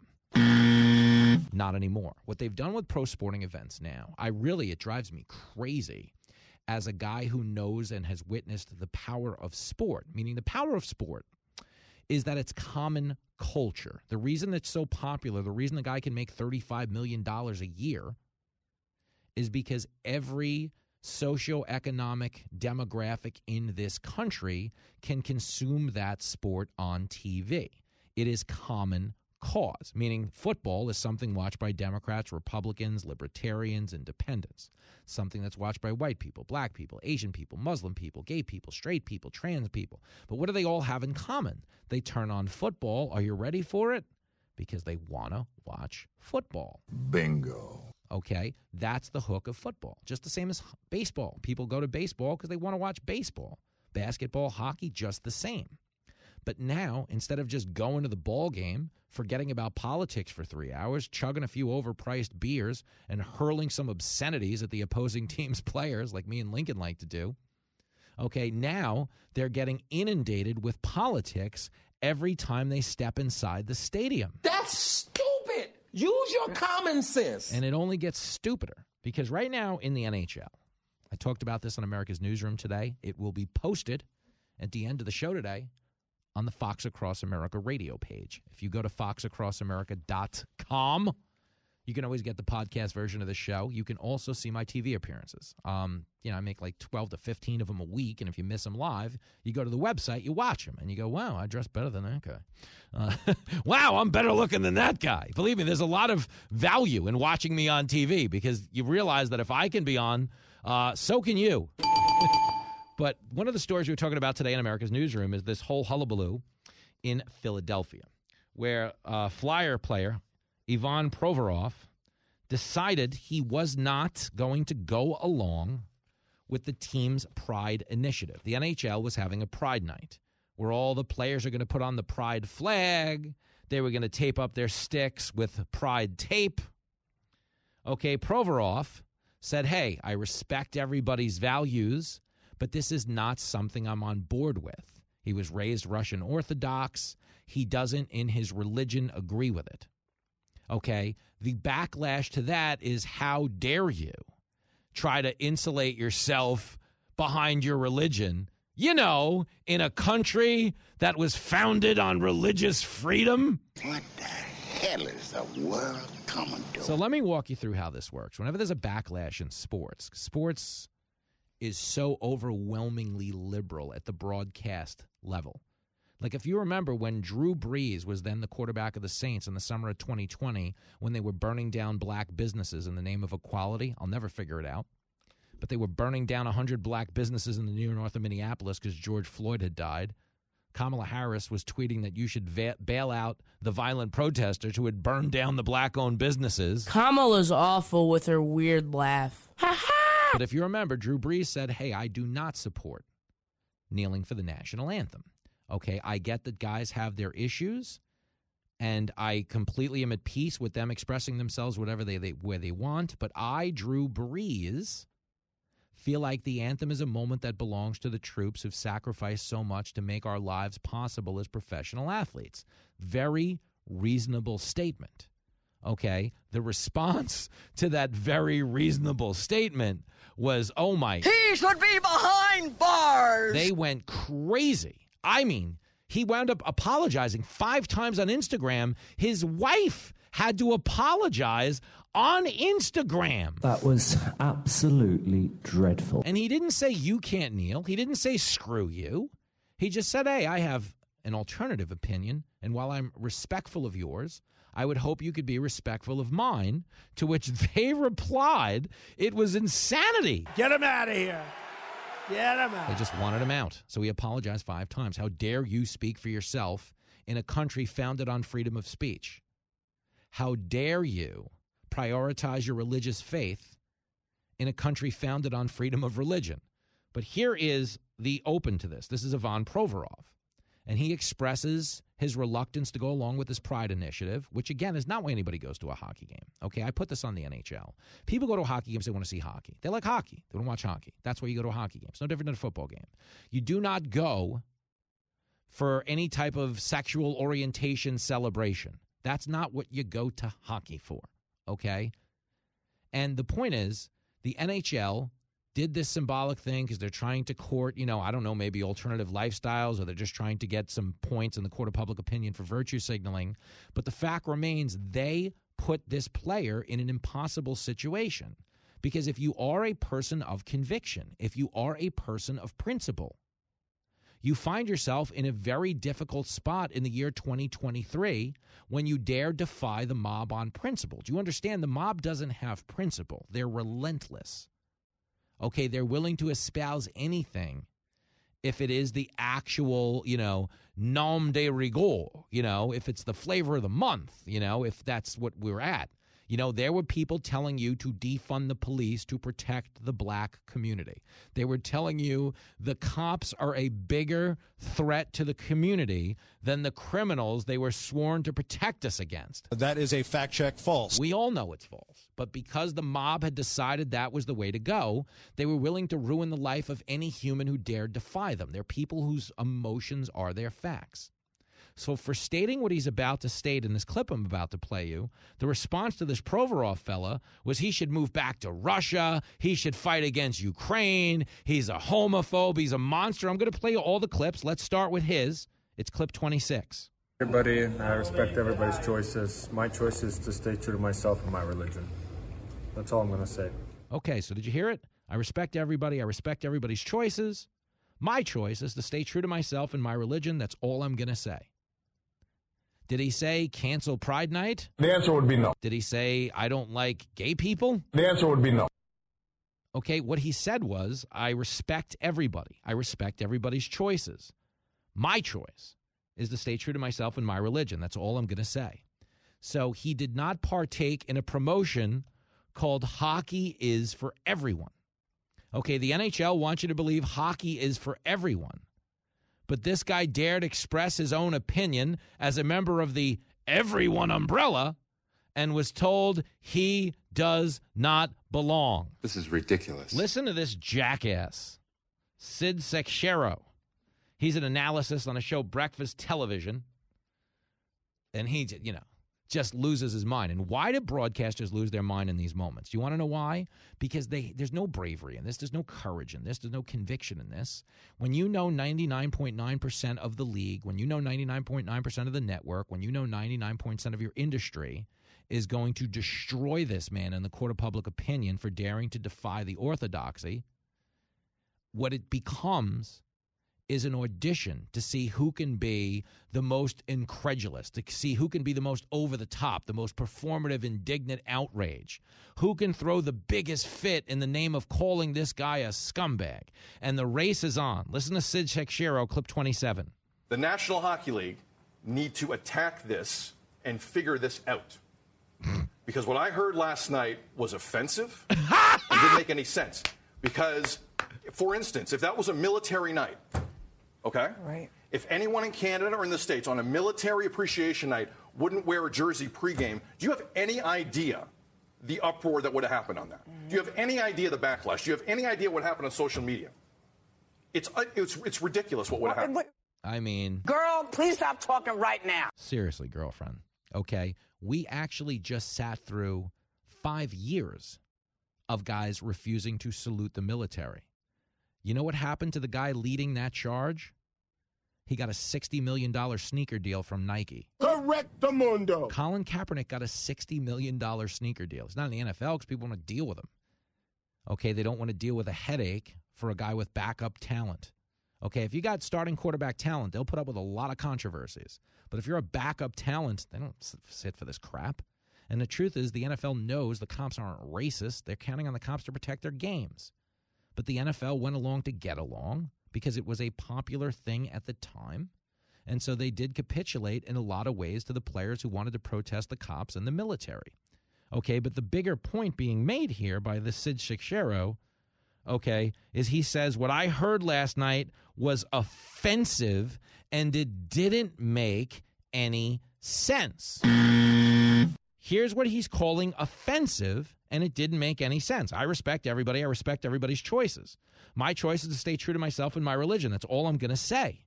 That's offensive? That doesn't make sense. I mean, yeah, maybe if you're a moron, but if you're just trying to have an honest conversation instead of performative outrage, it makes plenty of sense. But listen to the rest of this. Clip 28.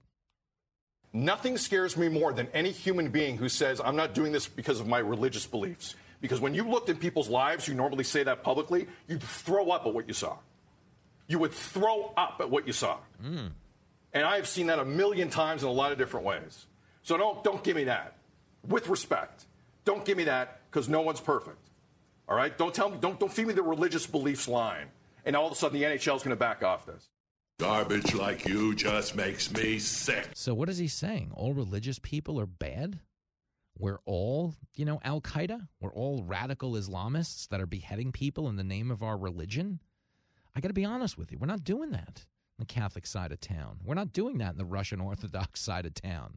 Okay, the guy just doesn't want to participate in a pride event, and we're being told he's Al Qaeda. Okay, here's one more. He wants to fine the league a million dollars a day. It's clip 29. The National Hockey League today needs to find that organization a million dollars and reevaluate how they support gay rights. Because that is insulting. That is the number one trending topic in Canada. That is insulting what happened in Philadelphia. And if the NHL is serious about this, they say they are. We'll see. Mm-hmm. We'll see how serious they are today. But that whole thing was mishandled, and I, and I part of me couldn't believe it. Part of me could, considering how the NHL sometimes handles things. What you just said is one of the most insanely idiotic things I have ever heard. Everyone in this room is now dumber for having listened to it. Okay, so the NHL should fine a team a million dollars a day because a guy, okay, didn't want to abandon his religious principles because a guy didn't want to be part of a shameless, shallow, symbolic, corporate pandering gesture. Okay, the NHL should fine a guy a million dollars a day in a country founded on freedom of religion for standing up for his religion. That's what this guy wants you to believe. This guy is a moron.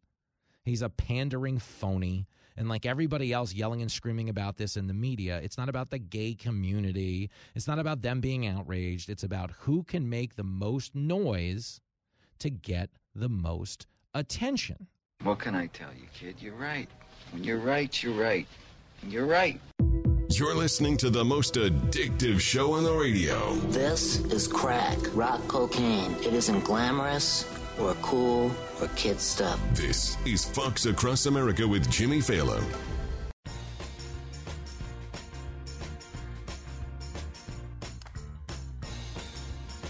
It is Fox Across America with Jimmy Failla. Going to be talking with Diamond Dave Landau. Hey, girl, in the next break. His opening act down in Tyler, Texas, listening on KTBB. Chris is in the house. Yo, Chris. Yeah. So if um, oh, good to talk to you, Jimmy. You look good on TV this morning. Whoa, there Um, you go, girl. Give a shout out to the you really makeup team. You really did. Thanks. thanks. Um, if if uh, the NHL told everybody that they had to ride around the rink a few times wearing MAGA hats, and this same sports announcer would be so outraged, but then one guy says, "No, I can't wear that," he would be held up as being brave and and No going question. against the Think about this. The analogy the guy made is he said, "Hey, if this was Military Appreciation Night, he would that announcer would lose his mind if it was Military Appreciation Night." So the point he's making it like refutes itself. And exactly. let me ask you this: as a guy in East Texas, where Patrick Mahomes played high school football, of all people, Earl Campbell, of all people. Um, oh yeah. I mean, you know, you know how important Texas is to a community. Is anyone going to a game for a pride initiative or any type of other stupid, you know, I don't want to say stupid, but the point is identity politics driven initiative as opposed to just watching a game.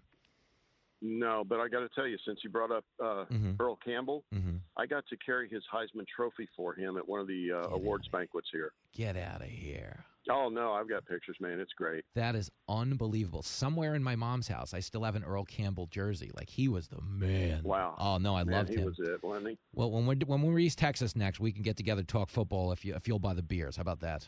Oh, cool. Oh, what a guy! Listen, this could get pricey for you if I bring my producer. So don't say yes just just so It'll quick. Be cheap because my beer is root. So Oh, well, in that case, yeah, you only got half the debt. All right, good talk, Chris. Let's do it again, and thank you. Uh, Teresa is in Grand Rapids, Michigan. Yo, hey, Ter- radio buddy. hey, girl. Great comments from your previous caller. I oh. agree 100%.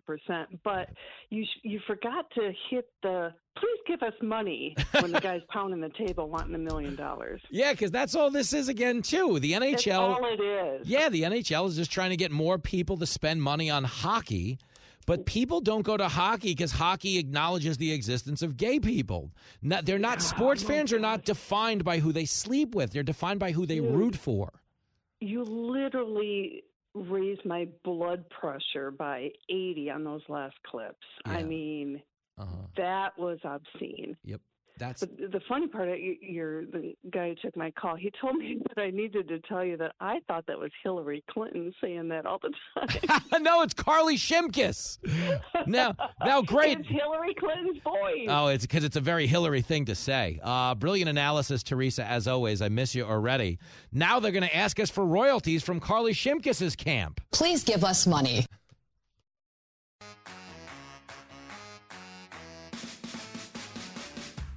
It's America's Life Coach. Fox Across America with Jimmy Failla. Oh, girl. They're playing Word Up by Cameo. 80s funk band. For those of you keeping score at home, some people are like, Cameo, is that like a celebrity greeting? Someone wishes your cousin a happy birthday for $75? Now the times have changed. Uh, joining us now on the show to talk about those ever changing times, a man who very well may be available on Cameo. I'm not sure. Uh, but you could see him in Denver telling jokes all this weekend. Diamond Dave Landau is here. Hey, girl. Hey, baby. How you doing? Good. Are you a Cameo guy? Who isn't? no, no. I don't mean the band. I do mean the Oh. service. Oh no, I, I don't use the service. I don't. I've never. I might order something someday for, for some- from someone, but they probably won't do what I ask them to do. so, so you're basically talking about OnlyFans, and I got to be clear. Yes. I got to be clear. If they refuse your order on OnlyFans, you have really taken it somewhere. yeah, that's true. yes. so many female comics. There's a lot going on out there. Um, are how are you handling the Alec Baldwin news? Are you broken up? Are you uh, you finding this funny? Where are you on this deal? Well, it's my understanding that it's at least the third or fourth most violent thing he's ever done.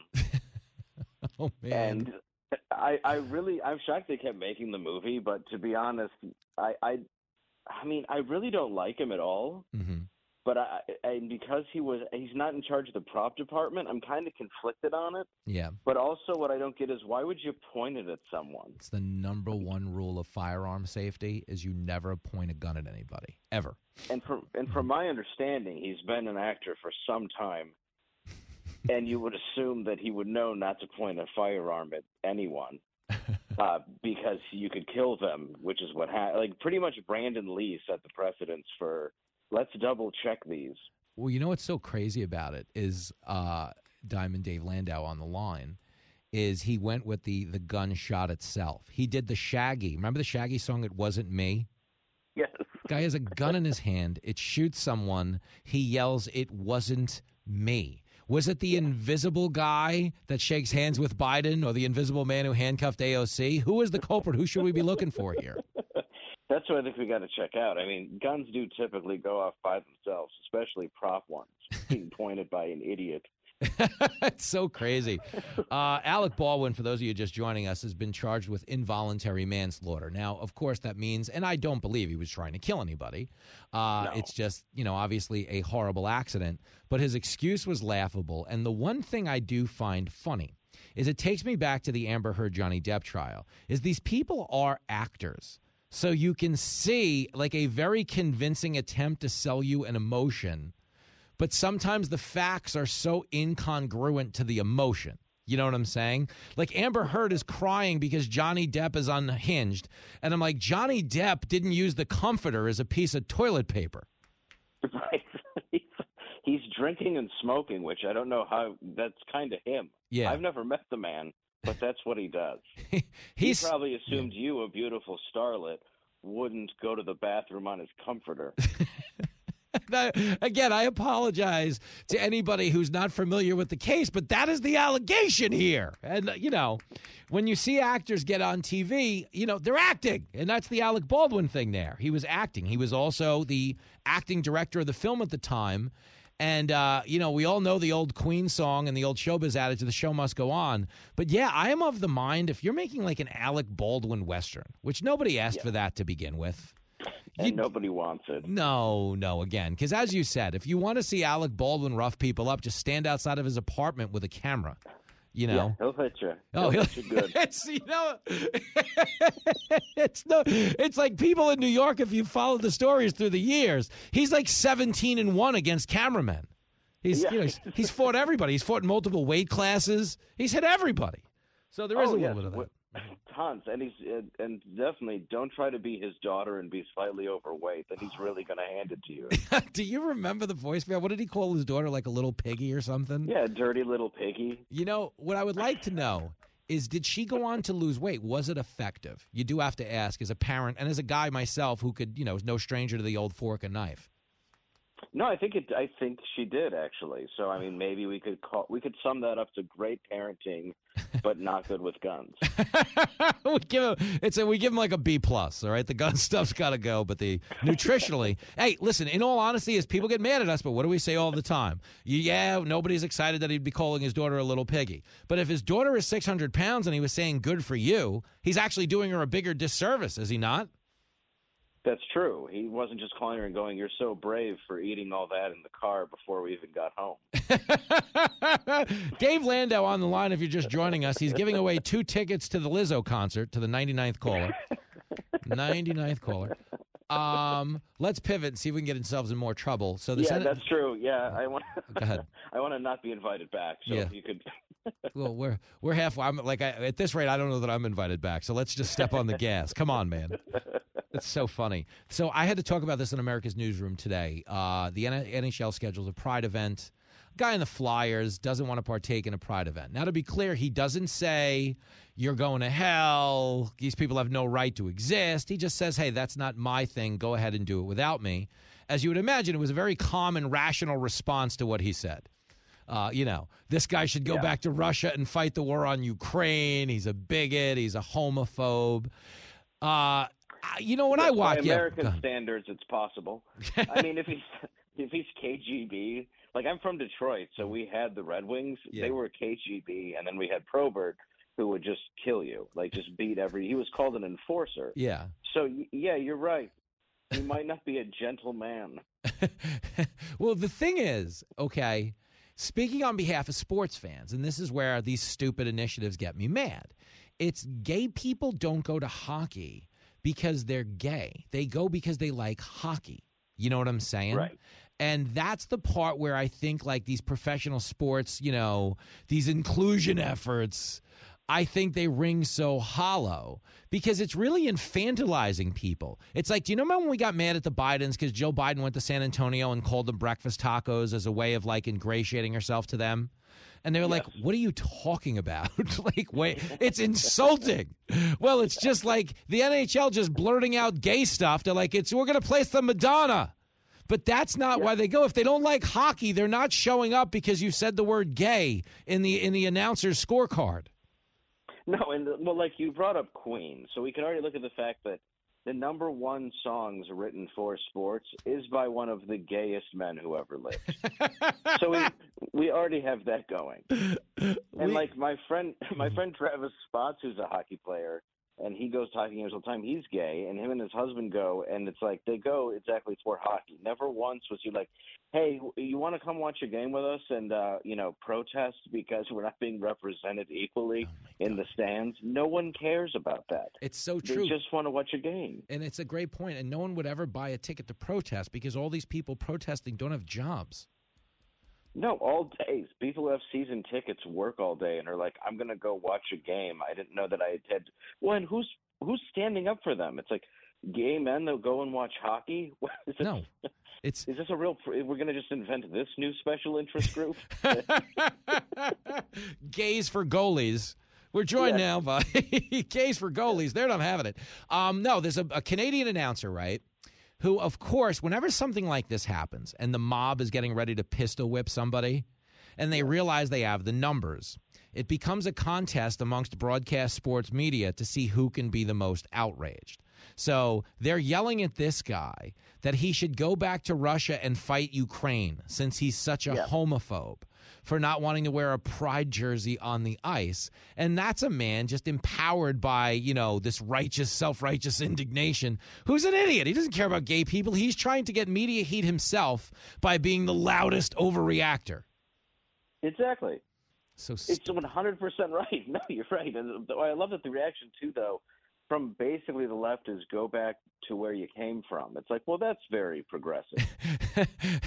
and they but they also yelled like don't give me that religious belief crap i'm like yo the country was founded on religious freedom Yeah, that's kind of the thing we have here. It's, Yeah. it's why we. It's why we. Well, not me. I'm Irish and Italian. We're we're just left because I don't know. We had nowhere else to go.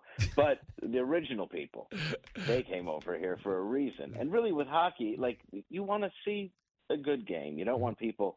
You want a real fight, not just people saying catty comments to each other.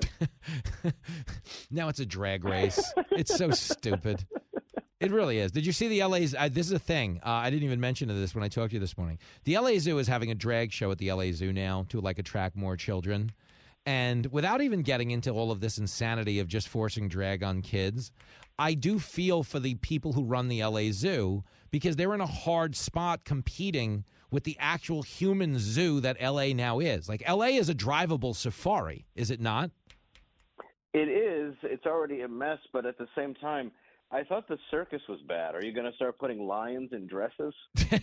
yeah, they were mad when they put a horn, a, a party hat on a goat and called it a unicorn. Do you remember that? Yeah, yes, I do.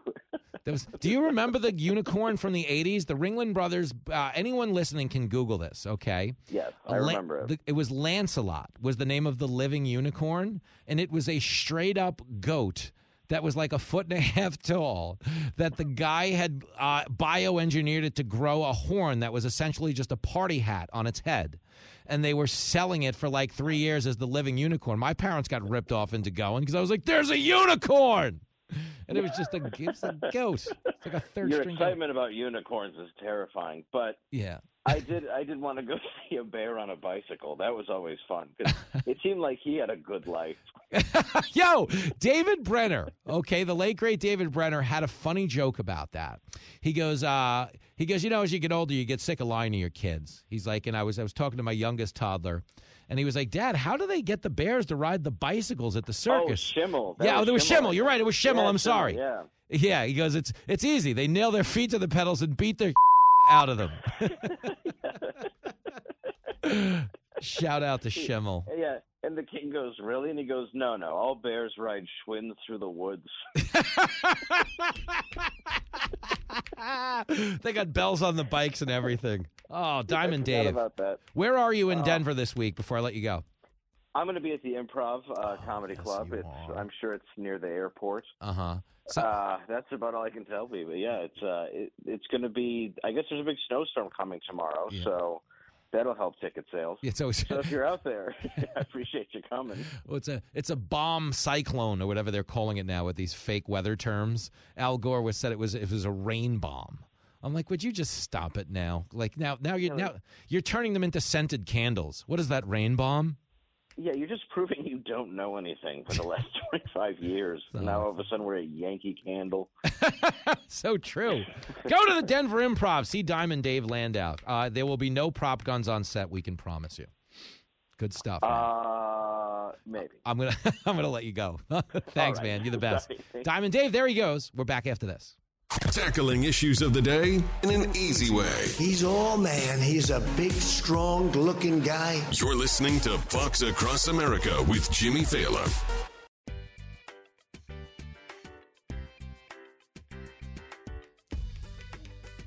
It is Fox Across America with Jimmy Failla, a man you watched two nights ago on Gutfeld, highest rated late night comedy show in America. I was, of course, pound for pound the best guest.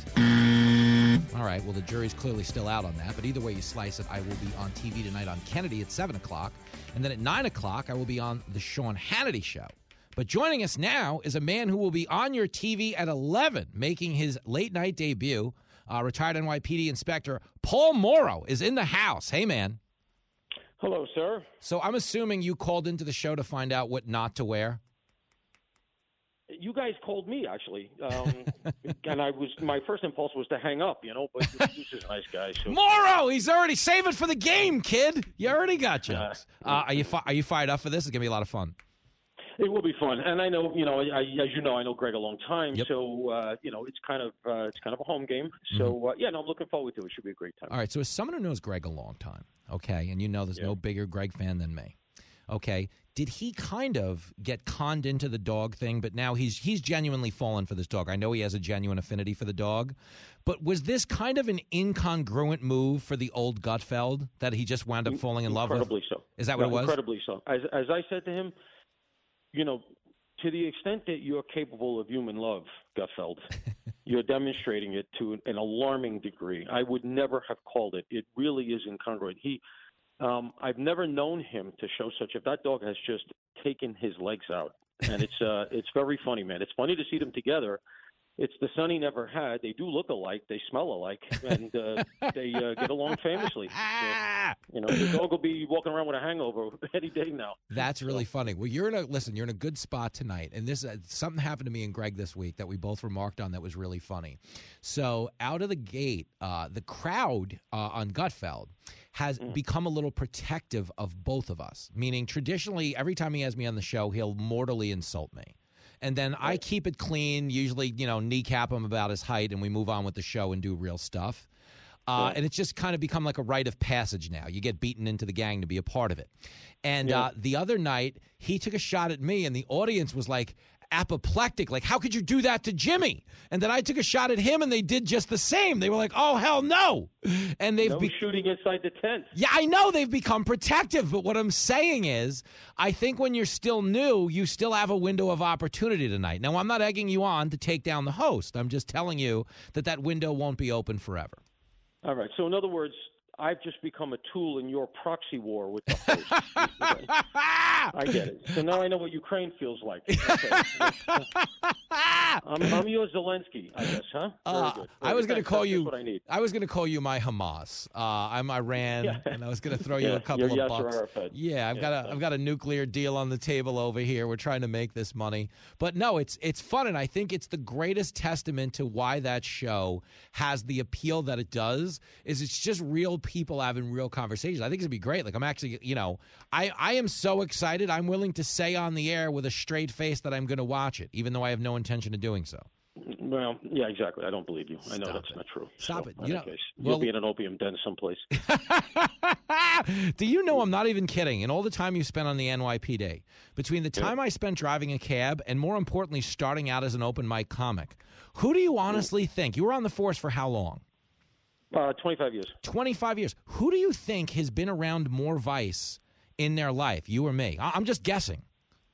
You, because we have to account for you know your high school years Mm-hmm. and all the other stuff that we know that trip you took through Europe with a backpack, all the things that we've heard about that are going to be in your memoir when you know the statute of limitations has run out. so I think from what I've heard from you, I think you've seen the senior side of things. Really? You gotta remember, I was always on the right side of the law. No, no. I listen. I defense wins championships, and because I grew up in a law enforcement household, I always knew, you know, how to position myself. But I do, I do love having you on uh, as a third ro- rail because every one of our get-togethers is some form of mild interve- intervention for me that we dress it up. You know what I'm saying? Yeah, I do. I Uh, do. No, and I know that you come from law enforcement. I, uh, you know, I've heard, and so uh, I think that's why you're good on these issues. You know, you ask, you, I got to tell you, you ask very good questions. So you're saying it. So I think that's because you've been under indictment more than once. But, uh, You're saying it. It paid off to hang out with the cop from the Village People as much as I did. yes, see, yes, exactly. exactly. Were you the Indian? Is that was that? Yeah, I'm, I am one. I am one YMCA away from a criminology degree. Uh I think you look very fetching. Paul, hey girl, everybody will be watching tonight. Give him hell. Bust out your finest turtleneck, okay? I'm gonna do. I'm gonna wear a turtleneck just to annoy you. How dare you? The great Paul Mauro. Give him hell tonight. The show's over. Pay up and get out. We'll see you tomorrow. Kudlow on Fox Business is now on the go for podcast fans. Get key interviews with the biggest business newsmakers of the day. The Kudlow podcast will be available on the go after the show every weekday at foxbusinesspodcasts.com or wherever you download your favorite podcasts. Listen to the show ad-free on Fox News Podcast Plus, on Apple Podcast, Amazon Music with your Prime membership, or subscribe wherever you get your podcasts.